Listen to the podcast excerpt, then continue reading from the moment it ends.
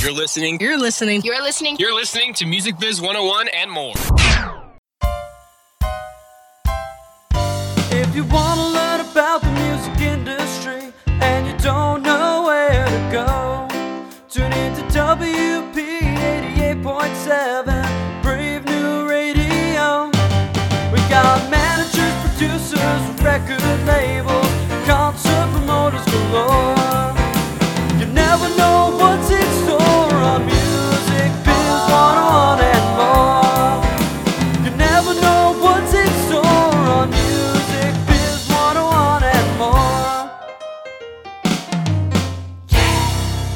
Wednesday at 8 p.m.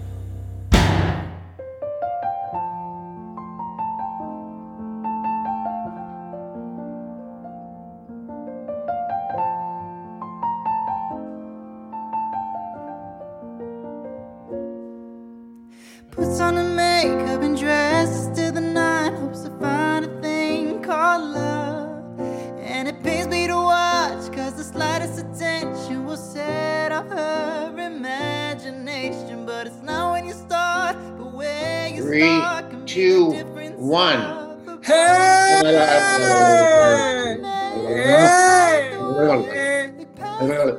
Hey, that's right. Biz. Music Biz 101 and more, Brave New Radio. I'm your Professor David Kirk Philp along with Dr. Esteban. Boy,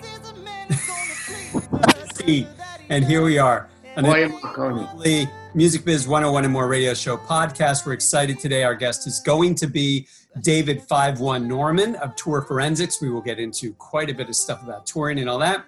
Uh, before we do so, and before he jumps on, we should remind you to go to musicbiz101wp.com, sign up for our newsletter, and follow us on Instagram, Twitter, Facebook at musicbiz101wp, and of course this podcast, iTunes, SoundCloud. Should we give thanks, Dr. Esteban? We better. Let us give thanks. Thanks to the folks at Van Dyne, Bruno Inc. and White Hat Management. With artists like Dave Matthews, Three Doors Down, St. Vincent and Kiss, there's only one place to go for your band's business management. Go to VB.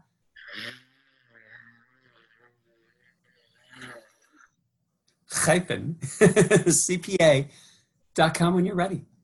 And we want to give thanks to Christine Boy, they, a wealth manager at the Forefront Group. Christine has helped so many professionals all over the world manage their investments, plan out for their retirement. When somebody like you is thinking of building a bridge to your financial future, think about the Forefront Group and go to christine.they boy, at forefront.com, leave the last oil off for savings.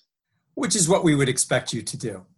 And Yeah. of course, Music Biz, uh, our program at the University of William Paterson, has been dubbed by Billboard magazine as one of the worst Dr. Esteban ever. One of the worst. No, not at all. The contrary, huh? Yes, What did they say? one of the most. One of the most bestest. One of the bestest. That's what the headline said. These are the most bestest programs in the country. I'm glad we have a. I'm glad this is radio Yes, because because we're looking good today. They can't see the uh, communication going nonverbal. That's right. Lots of nonverbal going. Yes. And and then it looks like managing your band seventh edition. Looks like we've we've got verbal sort of verbals that we're going to get our contract and that we're going to be able to do it. Ah, I hope he's feeling well. Yes. So that's that. And then the timing is perfect because here is our fella, Yes. David Five One Norman of Tour Forensic Series. David. Hello. How are you, gents? Hey, how you doing? Every day's a good day. Good. that's right. You Thanks stay, for having me stay, on this. staying safe. You're in uh, Atlanta or what? Yep, in Atlanta. I live uh, right near the airport. Ah, and you're staying safe. Yeah, just you know, the only thing I do during the day is I walk the dogs multiple times, or I ride my bike, or right. That's I've been riding my bike. yep. so where are you guys based out of? We're in uh, the epicenter, New Jersey, Ooh, that's right. right in the middle of it. You haven't been up here uh, recently, have you? No, I haven't been up there since I think it was January. Don't. Don't. totally different. My daughter's in uh, Charleston. And I, Oh yeah, my sister like- lives in Columbia, South Carolina. yeah, she goes to USC, and I tried to um, tell her how paranoid it is up here, but because you don't have it down there like that, even though Atlanta is one of the uh, hot spots, isn't it, down in for the South? Um, it it was, but it seems like it's well, we hear a different story every day. You know, some days the numbers have gone down, some days it's Yeah, right, exactly. up. So yeah, Right? We don't know. God. So, what has this done to the touring business? Oof, it's you know I've been on so many different webinars talking about it. That you know we're at a complete standstill, and um, I personally think it's going to be a wash for this year. You know, touring wise. Um, and then Live Nation just released something yesterday where they're planning on not really doing anything major until 2021. Yeah, They're going to try different things like um, the one in Arkansas, in the in the temple. Yeah, and then drive-in movie theater concert. Also, Driving is driving could sort of work, but you got your back line and your crew to worry about. Well, yeah, because you know we still have to move from city to city. Yeah. You know, still being on a bus, still checking into hotels. Exactly. So, and you know, one of the things that we were talking to, on a couple of other webinars is, um, you know, buses can hold up to twelve people on a bus. Mhm. you know are we going to want to have 12 people on a bus are we going to want to like get extra buses and kind of spread out and have like Yeah. six people on a bus. And then a friend of mine runs one of the largest bus companies in europe called beat the street. And they had just moved some of their operations here in the states. And they were going to be the first company here in the states to have double decker touring buses to where you can get 16 people on a bus. And you know everyone's like ooh i don't know if i want 16 people on a bus now. So, you know, it's there's just so many different things that are affecting us. Um, oops, here, let me mute all that stuff. Sorry. So I think um, there's so many different discussions, and one of the things I brought up um, is insurance. If who's going to be responsible if someone gets sick, you know, from attending a concert for the first time? Are we going to have um, is like William Morris, Live Nation, CAA, are they going to have to start writing that into their policies when they're booking shows? Are the buyers going to have to be responsible for the insurance? Is the artist going to be responsible for the insurance? And and you know someone's going to get sick, and there's going to probably be a lawsuit, and then everyone's going to go. hmm You know. We just had, uh, an, we just spoke with an attorney Mm-hmm. here from uh, New Jersey. and We brought up that same idea. Is the venue going to be responsible? Or is uh, act of God going to enter the picture? Or force majeure? Or Mhm. and he seems to think not. He says think that if there is enough information out there, then the venue should be responsible enough uh, so that the audience does not get uh, sick. And that's maybe the stand that they're going to take, which will stop a lot of venues and promoters. Of course. Yeah. I mean, obviously, we need antibody testing quickly on a regular basis and a vaccine. hmm And before that occurs, it's still going to be crapshoot, Yep. you know? Yeah, I understand opening the economy and everything because you know people have been out of work and you know the one stimulus check is not going to last. You know that that could last Right. a person maybe a month, and not to have any income and with so many people on unemployment now. Mhm. and Some people still aren't getting their unemployment. Um, Yeah. I, you know, it's a, you know, damned if you do, damned if you don't kind of scenario. If you don't open up the economy, several people are going to be out on the streets. And if you do open the economy, then I'm, you know, several people are going to, the numbers are just going to go back up. And, you know, they're saying that we're going to expect a second wave to come through Sure. in the fall. So Yeah. it's, it's We're going be expecting now since two weeks since uh, many of the states opened up Mhm. at that point. Uh, but on the other hand, like you said, it's such a mixed bag because I just read now that the hospital right here is now doing away with their COVID 19 um, rooms. They don't need it anymore. They're not getting that many people. At, the, at one point, they had 250 in there, and now they have 49. So you don't, you can't, who are you going to believe and who do you feel comfortable with? Yeah. Very hard. Yep. David, you were going to say something? Me? Uh, I, I, I totally agree. Um, Yes. No, I meant this David, the other David. I was talking. Oh, I'm sorry. I, I keep forgetting we have two Davids. That's right. No, I'll go by uh, Professor David Kirk Philp for now. So Oh, to address me without uh, getting confused, we'll do that. okay. or you can just call me five one. That's what most people Right. call me. Right. Or, or you can call me some of the things that people normally call me, but good for radio. I looked up uh, this organization you're a member of. I was very interested in it, Roadies of Color. I'd Yeah. that. Yeah, um, it's been around for 10 years. Uh, we had our first conference uh, in was it February? Yeah, in February here in Atlanta.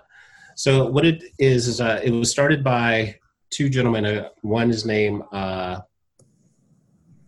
Lance Casey Jenkins, I believe it is, and he's also the stage manager for Earth, Wind, and Fire. And when I was tour managing Earth, Wind, and Fire, um, and then Bill Reeves, who's a well-known um, tour manager. So they started it. Uh, I'm the treasurer on it. So what it was, it was started because there are so many conferences and conventions that are that people of color kind of get left out of or not mentioned. So we wanted to have our own kind of conference to kind of, you know, recognize some of our own touring people. And you know and we had a lot of it's basically kind of like tour the tourlink conference or the Pollstar conference but it's mostly people of color you know hispanics blacks and Mhm. it's a a great networking thing. And then you know we have different panels on that kind of address things for people of color. Right. but it's, it's a it's a great great great organization So uh, you're not an ind- you're part of a firm as well. nope Mm-mm, no, independent, totally independent. very Okay, so much How did you get into actual road managing?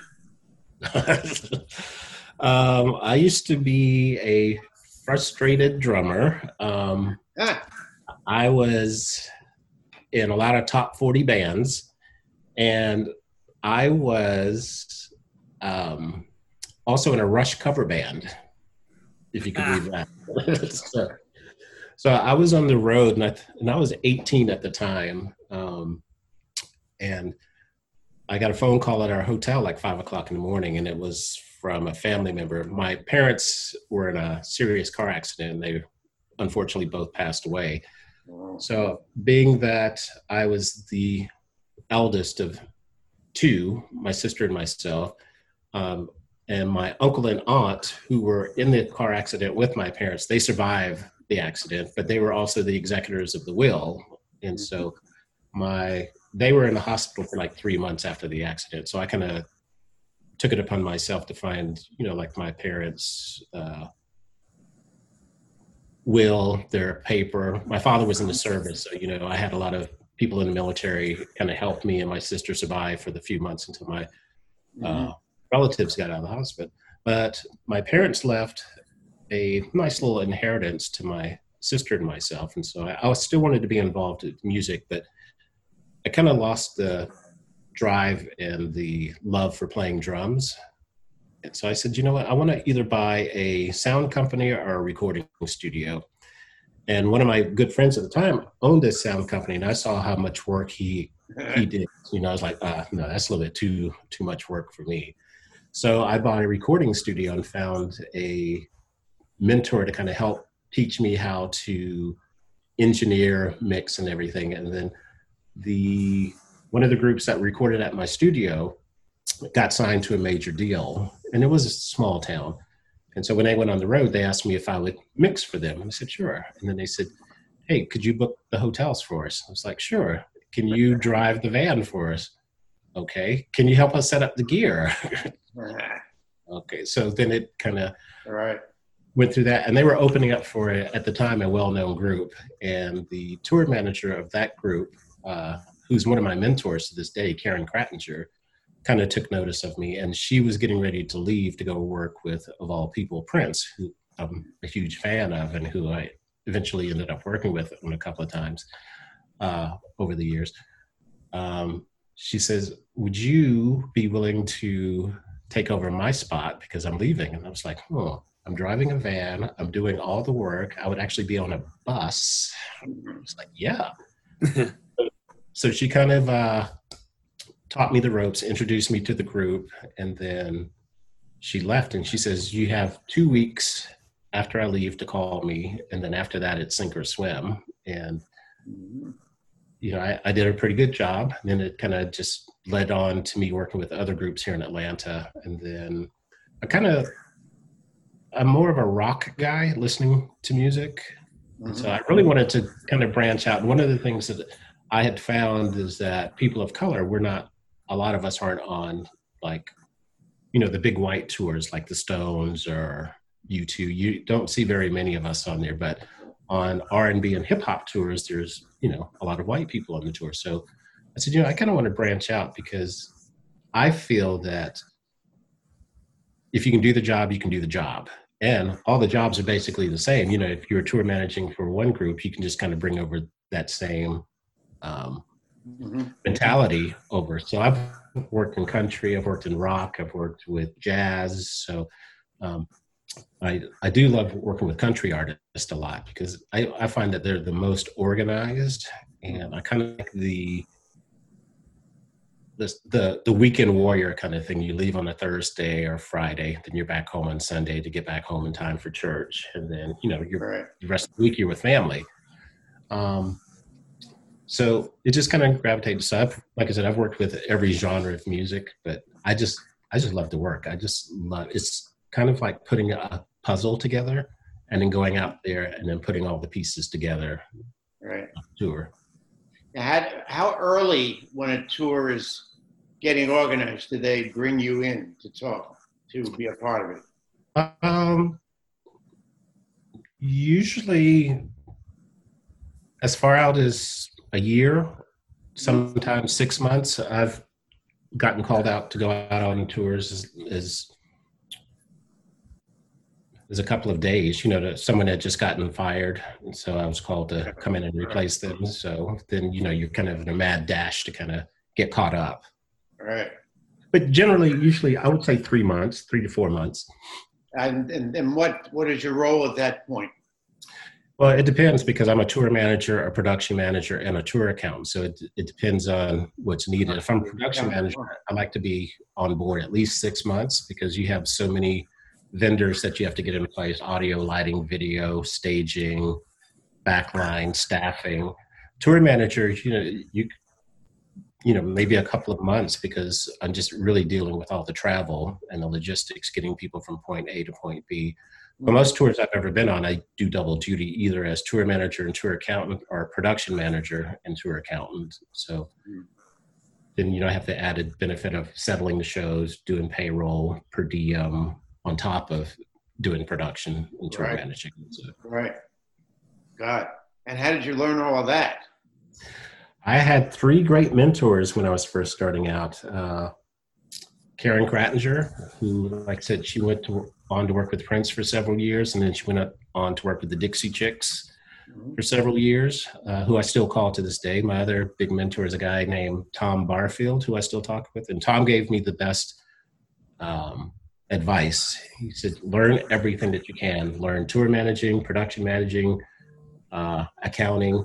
if you can be a promoter rep, you know that'll make you more a more well-rounded person, and your phone will ring three times more than it would just if someone was just looking for a tour manager. Make yourself invaluable. You know, do double duty because that saves the artist extra salary, extra per diem, extra hotel, extra flights, and uh, uh, have another mentor in the UK is a gentleman named Bob Ward, um, who who's worked with everyone from Beyonce to Iron Maiden and uh, he's a wealth of information. So you're settling up for a show, and uh, how is it in there? in that uh, back room. You mean as far as the back end, if we didn't go into Yeah. percentage? Right. Um, well, there's so many different variables of, of why you didn't get there. You know, the show might have not sold well. Your expenses might have Right. grown a lot larger from the jump. We had taught through the years that roughly a promoter will break even around 70 to 75% of the house is filled. Is that still true because of the guarantees going up so much?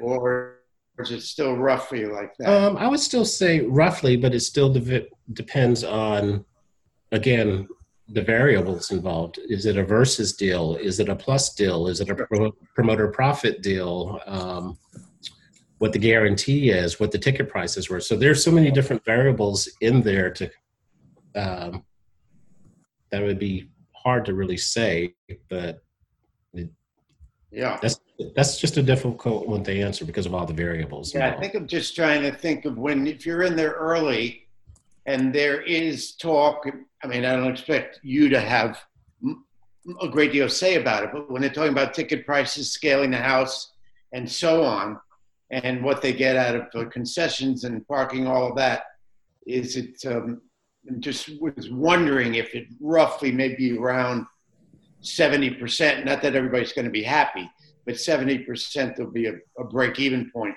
or something of right close to that. That's all I was trying to. Yeah, that that one that one again is kind of difficult to Right, to say. Yeah. right. Are we seeing more plus, guarantee plus, or guarantee verse deals? I see mostly guarantee versus deals. Um, So the guarantee is then, uh, so the um, verse is higher, yeah, so the versus higher. higher, the artist makes more money, the promoter makes more money. But if it's just a straight guarantee, you know, the promoter has a chance to make more money on the back end. Well, can you can you go through that actually? Because I don't think there are probably a, a number of people who are going to be listening listening to this who don't understand what you mean by versus deal, plus deal, and you mentioned a couple of couple of others. Can you kind of briefly explain what each is? Uh, a versus deal is, you know what? I should, I might email you guys um, a couple of my spreadsheets so hmm you can share with people. But a versus yeah. is a guarantee versus, let's say, 85 or 90%. So let's say if a show sells out, you go into, let's say, your guarantee is $100,000. Show sells out. Um, you've gone into percentage and you've made an extra $300,000. So you would make on a versus deal the extra $300,000 plus your $100,000 guarantee. So you've come out on the back end doing very, very well. A um, what happens is, did you your percentage was it more than your actual guarantee? Yes, because you went into percentage. I haven't done a plus deal in maybe 15, 20 years. Wow. Yeah, so I, I very rarely see a plus deal. But a promoter profit deal would be you would get your guarantee. Let's say the promoter profit deal is you get 85% and the promoter gets 15%. So you would tabulate all of your expenses. And then if your guarantee comes up, and you would include, I know this might be a little bit conf- confusing, you would also include your promoter profit within your expenses. And then if you make your guarantee, you would, um, and there's still money left over, you would still get 85% of whatever the extra guarantee, I mean, uh, the extra overages were. Mhm. And if you didn't, the promoter still comes out. So a lot of the things that I see that with a promoter profit deal is the promoter is going to make money on the show, whether the show loses money or not overall. So I think it's that's why you see a lot of versus deals that I see. I see that a lot of smaller promoters generally like to do promoter profit deals Mhm. because they need to cover their behind on the back end. So an Earth, Wind, and Fire tour would be mostly a versus percentage Yeah. versus deal. Yep, and they do a lot of corporate shows. So Sure. when they're doing the corporate shows, it's just a straight guarantee. Right. And when those deals are cut, are they going to you and saying, okay, I'm talking about a corporate show, for example. Are you involved in just getting the group there, or are they calling you six months months in advance and saying we're doing this show for AT and T in Hawaii? Before we cut the deal, here's what they the guarantee is going to be. Put together all the expenses to make sure that we're not going to lose money or that we're going to make what we want to make. Are they bringing you in far in advance for that type of show as well? Uh, yes. So it would mostly be like CAA or William Morris, whoever is the band's uh, responsible Agent. booking agent. Right. So before they accept the actual show, they would say, "Hey, David, can you? Here's what the guarantee is. Can you run a budget for us and just get kind of g- generic flight numbers?" Uh, most of the times in corporate shows, they're going to cover either your flights or they'll do a flight buyout and they'll cover your hotels and local ground transportation. So, David, can you do a budget for us based on what the flights costs will be, what um, payroll will be, what per diem will be, and then what our expenses would be, like if we have to carry some of our own backline or if we're going to have to get backline there. Mhm, mhm. And generally, if it comes out to be profitable for the groups, nine times out of 10, they'll take the deal. But they have a number in mind of what they want to come home with. You know, some groups are 20%, some groups are 30, 40%. Mhm. So it depends on those variables of accepting the show or not. They won't accept a show just like, hey, we're going to go to Hawaii. It's a, it's a great gig, $400,000 but you're not going to want to go over without knowing if you're going to come back with money or not. Right. So, so generally, I do get called in to do a budget just to make sure, you know, this this show is going to be profitable for the group going over. Mhm. She must work with business managers then quite a bit. Yep, yep. Yeah. Because there's also going to be taxes involved, payroll tax, you know, all of all of that stuff's going to. That's why I was saying, uh, where did you learn all this stuff? Because it's extremely complicated. We have on our faculty, we have uh, Aaron Van Dyne, who's the business manager for KISS hmm down and St. Vincent and so on. So we're pretty much plugged into how the numbers work and so on. And he talks many times how he has to project for KISS a European tour hmm 35 dates and if how much are they going to yield and maybe they won't do it Yep. they don't need to do it Right. Uh, that type of a thing he also tells us that dave matthews is um, they call him the socialist because 365 days a year he pays his band and he Mhm. pays uh, the head guys in the crew because that's what I call them, a socialist did many artists do that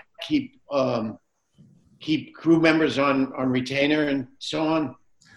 I find that the groups, I'm not going to say that there's a lot, but I find that the groups that do that usually have long term staff that stays with them because it kind of keeps A, loyalty, B, um, you think enough of those people that you don't want to lose them to another tour. So when you go back out next summer, you have your core people. So you, they know your system. They know how you work. You're not having to retrain or learn someone's new personality, or, you know, when you're coming back. So um, I do know that I believe that the Dead do it.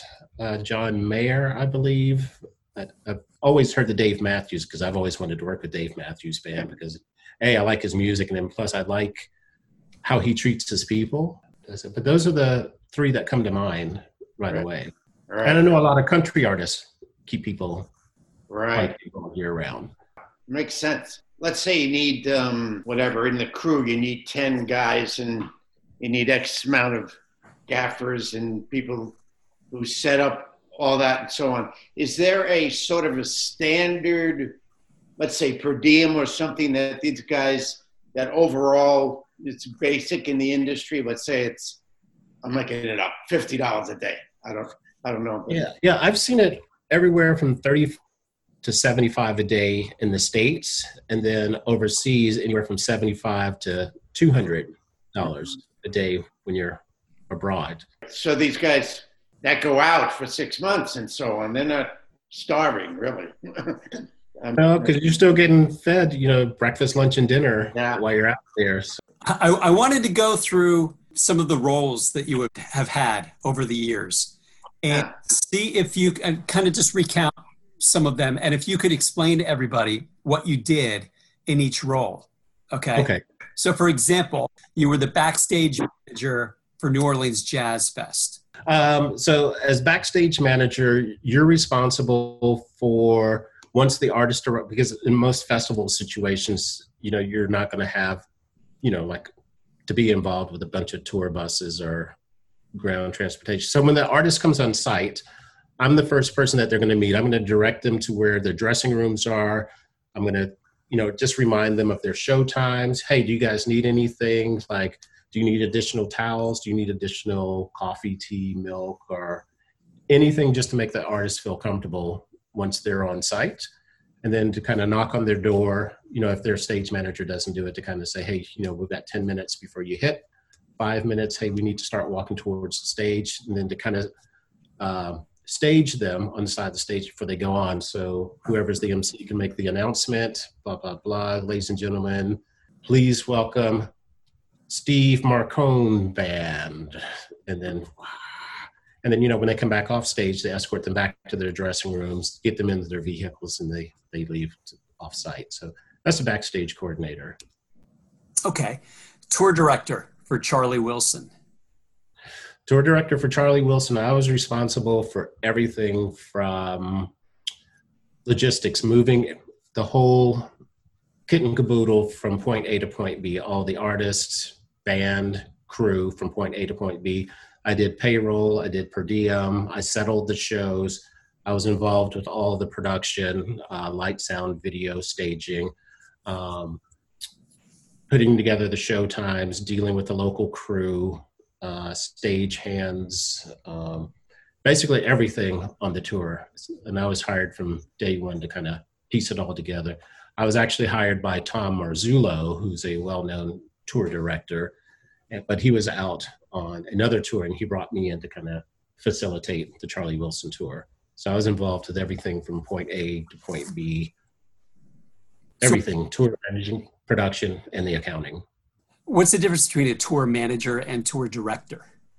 Tour director oversees everything, including production. The tour manager, nine times out of 10, involves just moving the artist and the band from city to city, country to country, um, and dealing with all the local logistics the buses, hotels, flights, local ground transportation, um, and just the movement of them from city to city. And the tour director is on the road generally with the band, just like a tour manager is. Yep. hmm You were the production manager for Star Trek Ultimate Voyage. that was a brutal one. Um, so I was in, I was, uh, I oversaw all things production, you know, getting the set built, uh, anything technical, sound, lights, video. We had an orchestra from the Czech Republic, so it was dealing with getting them set up, you know, orchestral wise, uh, dealing with the language barrier because I spoke no Czech. They spoke very limited English, so it was a lot of hand motions going on and pointing. Um, we did have a translator out there, um, but it was dealing with moving all the back lines, setting up staging. Um, basically, anything technical was under my umbrella. you were have have been tour manager and tour accountant for Earth, Wind, and Fire. You've talked a little bit about what you've done in those situations. When you're handling both gigs, both tour manager and tour accountant, I guess you have people under you who are helping you because you can't be in two places at one time.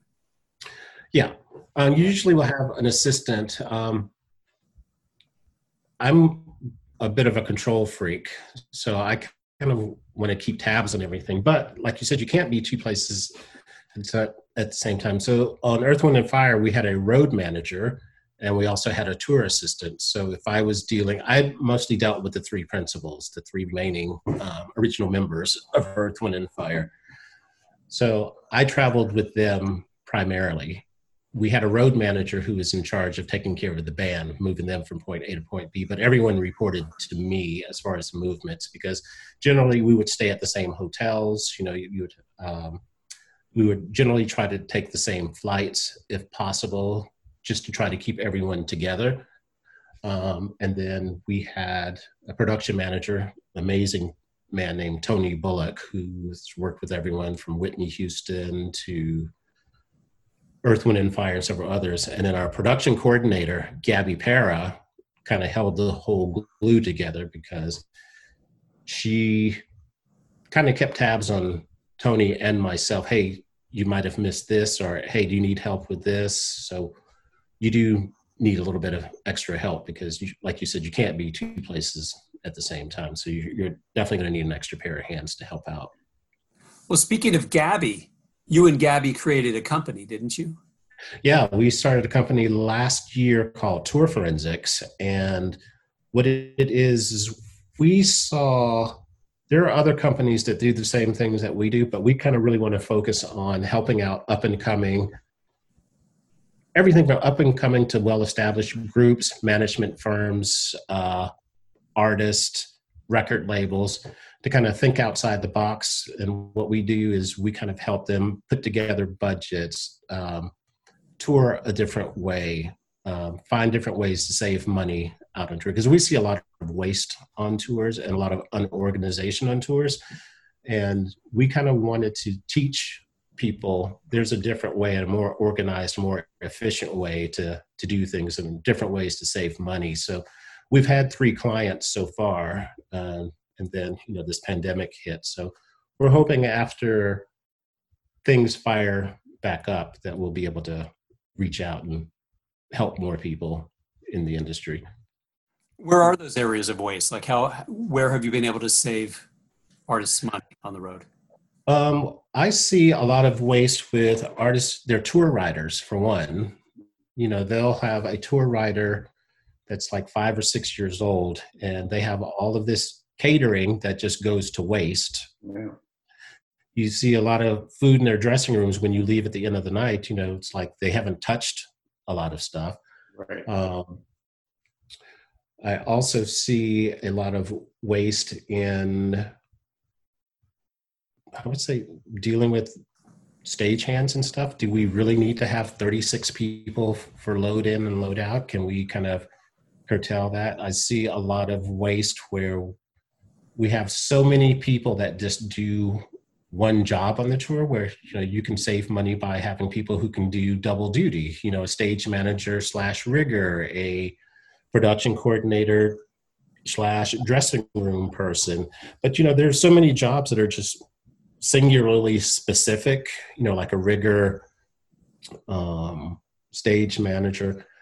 Um, not saying that those aren't important jobs, but you know, if you can get a tour where you can double up people, you're saving a hotel, flights, per diem, salary. You know, an artist.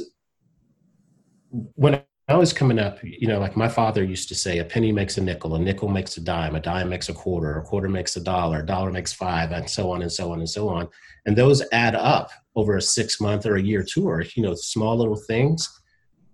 And, you know, do we, you know, the artist is like, hey, I could have saved $40,000 if I would have just slashed this one thing out of the budget. Mm-hmm. So just small things like that, using like Office Depot coupons, um, consolidating your phone bills, um, you know, just small, small little things, but they, they definitely add up. Mm-hmm. You mentioned the food part. So, and, and the, the, a rider being five or six years old. So why wouldn't they be updating the rider anyway from tour to tour? And then, I've, so yes.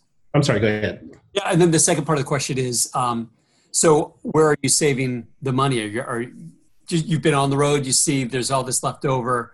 Um, is the promoter paying for, or the venue paying for that anyway? Since yep. it's coming out of the rider, so you're saving the promoter, I guess, in that part, which is making the promoter like the band, or in that case, are you working for the promoter? Those are ten. But here's the thing: if the promoter's paying for it, and let's say you have a show where you're very close to going into percentage, yeah. oh, okay, your catering bill is, let's say, you're $500 away from percentage.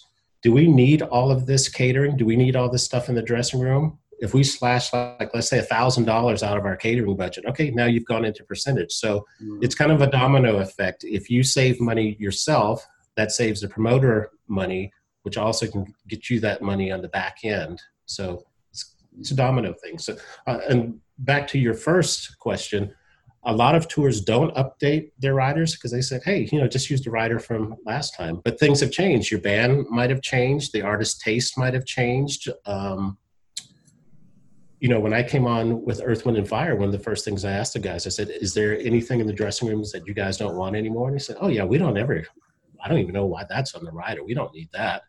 Is there anything that you want to add? And, you know, I've made a list. I gave it to Gabby Gabby changed it in our tour rider along with Tony Bullock and sent it back out. And so, is there a repository for crew members? Who do you call? Do, you put an ad in the paper? Or? No, uh, it's primarily networking. There's also a website called BobNet that that posts a lot of touring um, jobs.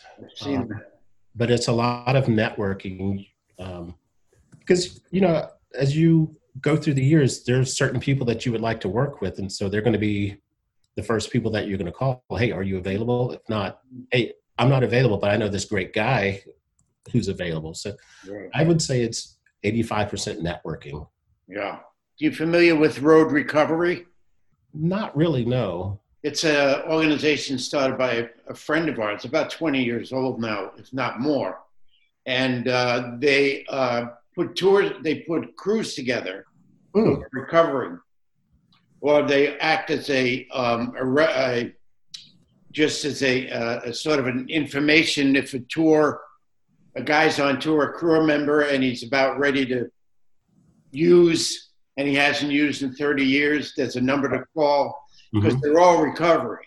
Oh, I see. Everybody that runs it, uh, but they've had great success with um, not for profit, of course, and raising money and so on. And they have, again, they have all these tour members that are, um, you know, that are recovering but are straight right now. Yeah, there's another one called Showmakers Symposium. If you guys want to check those out, and it's run by Misty Roberts and Jim Digby, who've worked with everyone from Metallica to Def Leppard. Mm-hmm. And I was actually on one of theirs. I'll send you the link to it because it's something great to check out because mm-hmm. it's helping people who are recovering. So right. check that one out. Showmakers Symposium. Right. Okay. I was just looking, by the way, at uh, bobnet.rocks is uh, what you were just talking about a second ago. Is that a place to go? Let's talk about for a second. I'm a college student. It's May when we're recording this. So a lot of college students around the country are graduating in a non-COVID year, we'll call it. Um, they'd maybe be trying to get out there and trying to get something on the road. I know you mentioned a lot of it is through networking.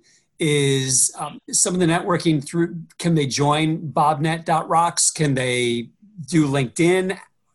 What are all the different ways young people can break into the business? I tell because um, I, I do speak at a couple of other universities. I always tell them if you really want to break in, I find the best way to do it is to find like a local promoter or to work for like Live Nation, AEG, or whatever local promoter, because that way you're going to be getting on the bottom floor. You're going to see how a show gets put together, how it gets booked all the way to load in to when the doors shut.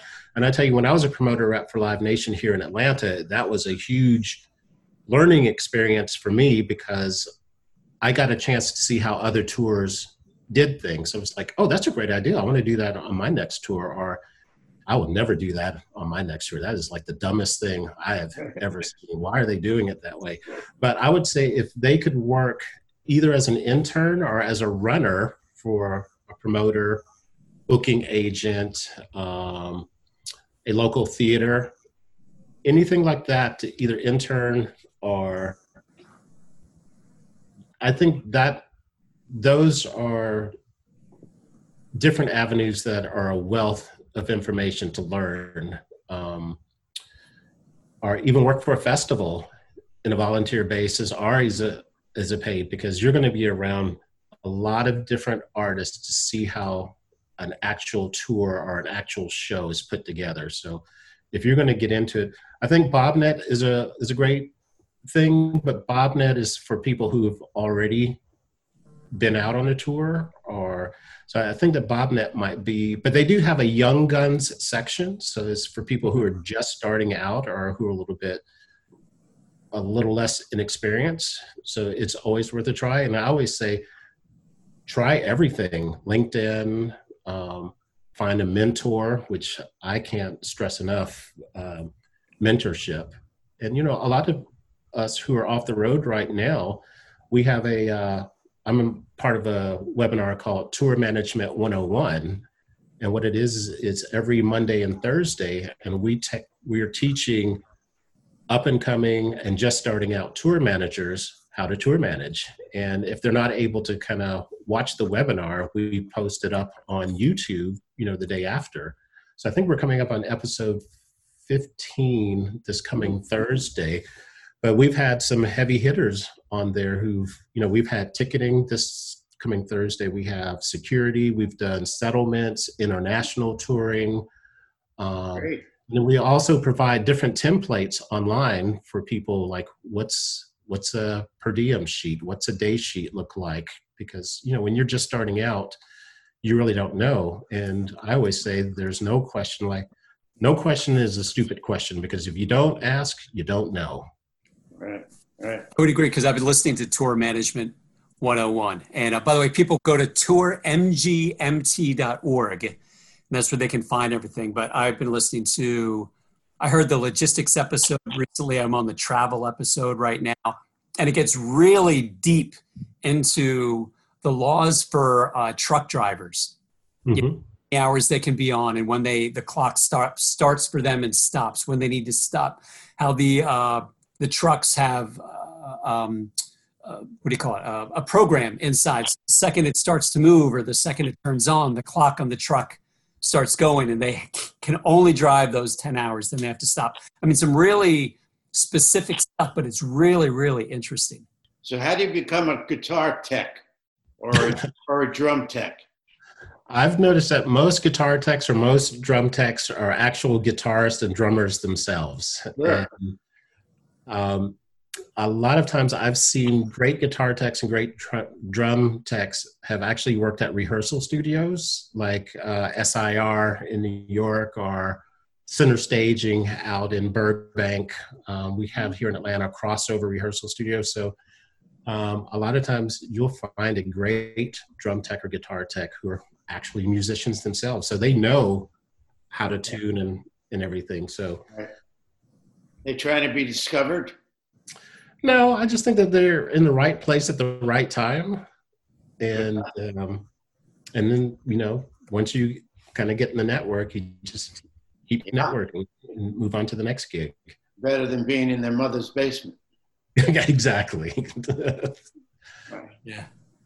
So, um, health insurance. I mean, you guys are generally um, independent contractors.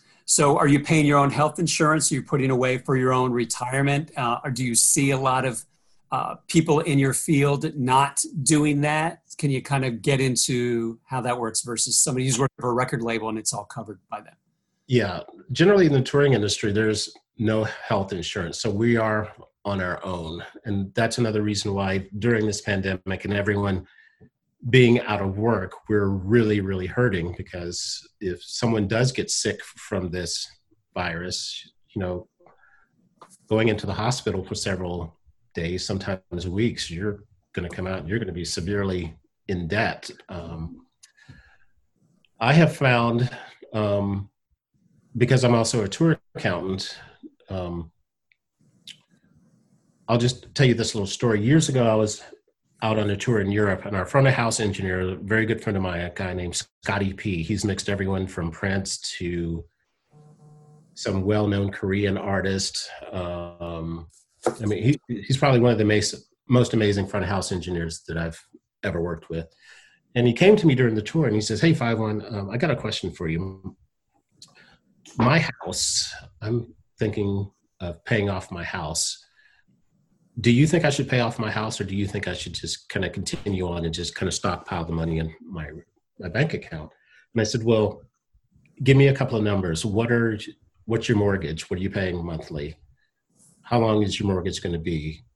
How much have you paid into it? And I kind of made him a spreadsheet, and I came back and I said, if I were you, I'd go ahead and pay off your house because the amount that you're going to be paying in interest over the remaining, I think he had like another 15 or 20 years. It's a, it's, you could have bought like another car. You could have, mm-hmm. and he said, did you know that's, let me think about this. And so he called me a few months after the tour and he says, Hey, I took your advice. I went ahead and paid off my house. So when this pandemic hit, who was one of the first people that just called me out of the blue, and it was Scotty. He says, "You know, I want to thank you because that was some of the greatest advice. Because right now, my wife and I and my my child, we have no income right now. We are nothing, but we have a roof over our head. You know, our vehicles are paid off, and he says, you know."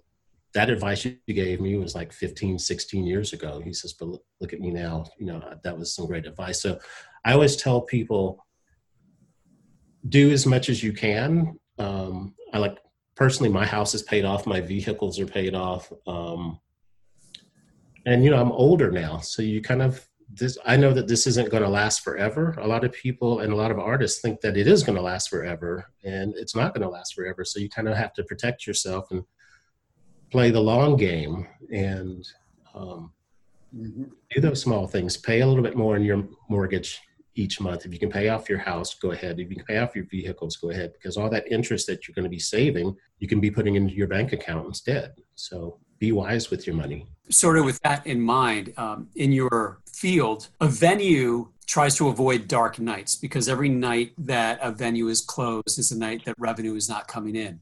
So, mm-hmm. somebody who lives on the road do you look at it like that in a normal year as well 365 nights a year i want to be working 330 nights of those in order to you know pay my expenses save up and be happy no because i look at touring is very very very rough on the body and the mind.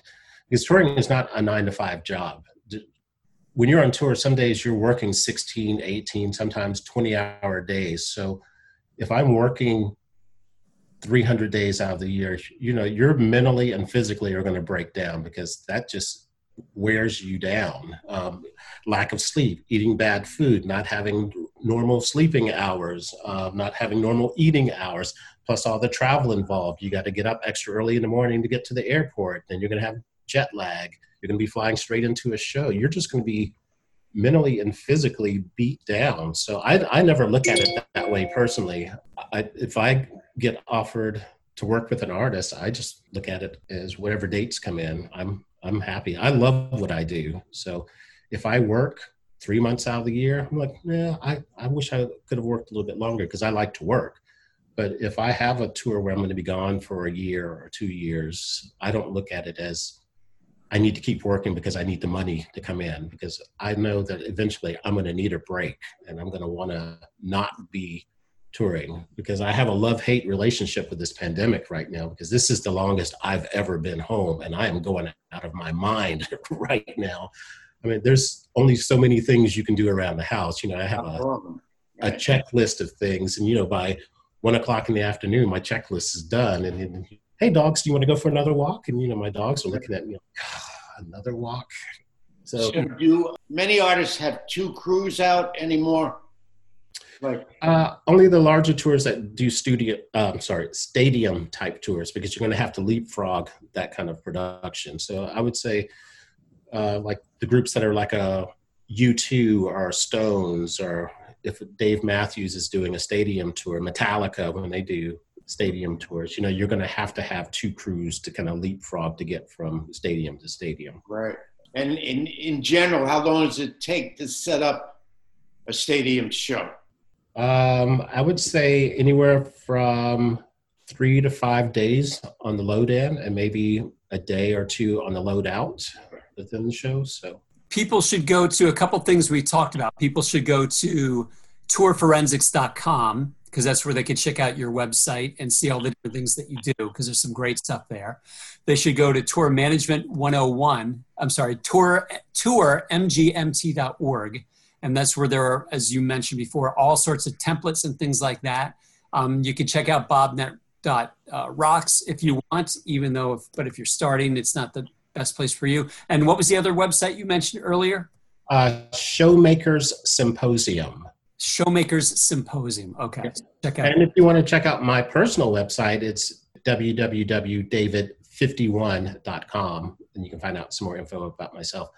Well, this has been great. Thank you very much. Yeah, it's been great. My pleasure. If you guys need me for anything, you know, feel free to call. If I'm up your way, I'd like to give you guys a shout. Maybe stop by. Sure. Definitely. Great. It's great, great to have you. So thank you so much for the time. Yeah. Stay safe. You too, guys, and thanks for everything. Thanks. Take care now. Bye. He was very good. How could he learn all that accounting? I mean, I'd be afraid of it myself. It's hard. I, was- See it or not. They have on their websites, they have all these uh, spreadsheets. And so I was looking at a uh, budget spreadsheet uh, Mhm. yesterday and just plugging in numbers and stuff. And it's, it's a lot of work. You got to find a lot of information, you know, and it, and, and uh, there's, there's a lot of good stuff in there. So that, that's the tourmgmt.com. Why don't we end this show? Yes. Did you eat lunch? I ate lunch. I had chicken. So did I. At the end of every show, we don't say hello, do we? No, but they do in Italy. When they see you, they say ciao. And when you they leave, they say ciao. It's the Oh, same word. Mahalo. Same thing with Hawaii. Mahalo. Ra, uh, right, whatever that is. Yes. Oh, Maloho, Mala. You might Ma- be right. Mahalo. Okay. Mahalo. Ma- So the accent's on the first syllable. Uh, mahalo. Mahalo. Yeah, on the ma. Right. As in ma, what time is dinner? Right. It's funny stuff. So we don't say hello. We don't say goodbye. We don't say mahalo. We don't say ciao. At the end of every show, we say. Uh, Um, the- Interesting.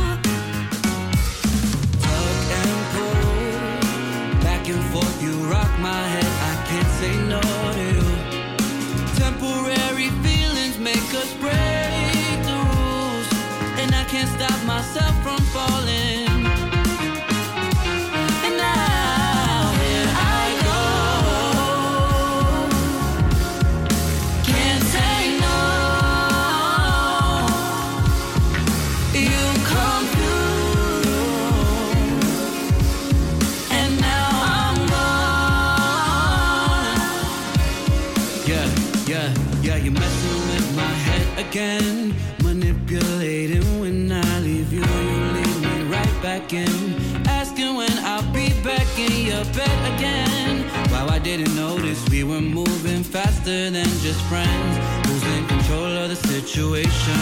You losing